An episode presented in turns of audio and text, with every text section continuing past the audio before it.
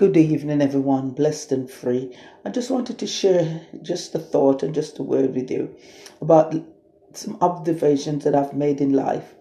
I don't know if anybody's heard the phrase um, dogs only bark, after moving cars because I've noticed that even in um, social media and certain platforms, I was looking at Instagram the other day and you know what? Instagram people, um, you know, can put up love, love arts and all things like that, and put some, you know, some cheerful comments, encouraging comments.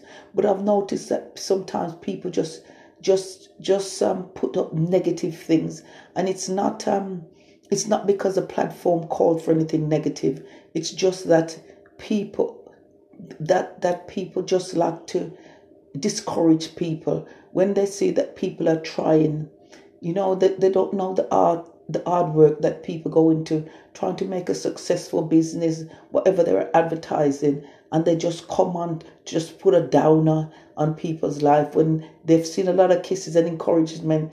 Like the other day, I seen someone put up, um, they move, the company's moving to different levels, and then you see somebody's encouraging them to say, yes, go to those levels, and then you see somebody coming what do you mean what what do you mean levels?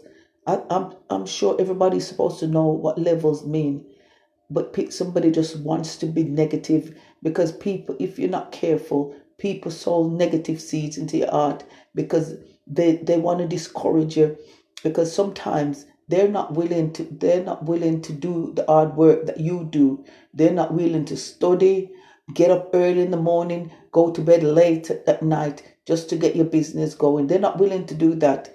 But once they see you and they see you moving, they want to do all they can to discourage you. They don't they don't look to learn anything from it to say, you know what, um, I know this person and I know that um, where they started from and I'm able to I'm able to run with my vision as well. Where people are people don't want to run with their own visions but they want to destroy other people's vision. So we have to be careful in life what we tell people and how we make people influence our choices and our life. Because people people do like to do that. Putting negative word here negative word there just to discourage people to stop people from doing what they want to do. Because it's just like you see that when you know people talk about the, the crab in the, in the barrel syndrome that the, the crabs don't trouble the, the other crabs that's moving at the bottom with them, but they just trouble the crabs that are trying to get out of the barrel. And sometimes sometimes that's what people that's what people do. They're always trying to drag people that people down.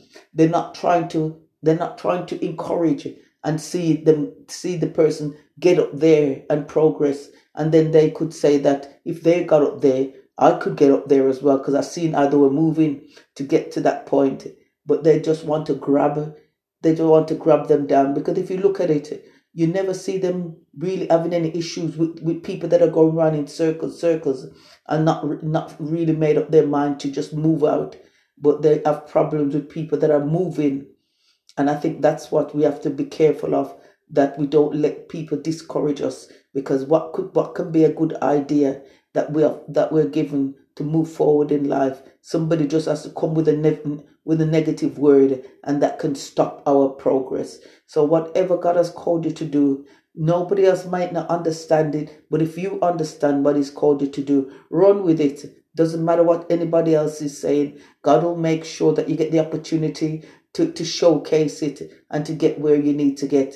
Father God, in the name of Jesus, we thank you so much for, for caring for us. We thank you so much for watching over us, guiding us, protecting us, giving us wisdom, that knowledge, and understanding that we can run with the vision, write it down, and run with the purpose. Because you have you have ordained that we all should walk in the destiny and the purpose that you have created us for. In Jesus' mighty name, we pray. Amen.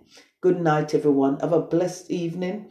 Don't let anybody stop you. Keep on moving, keep on moving, keep on moving because there's open door that God has placed there for you to walk in, to fulfill your purpose and your destiny. And it's a great life.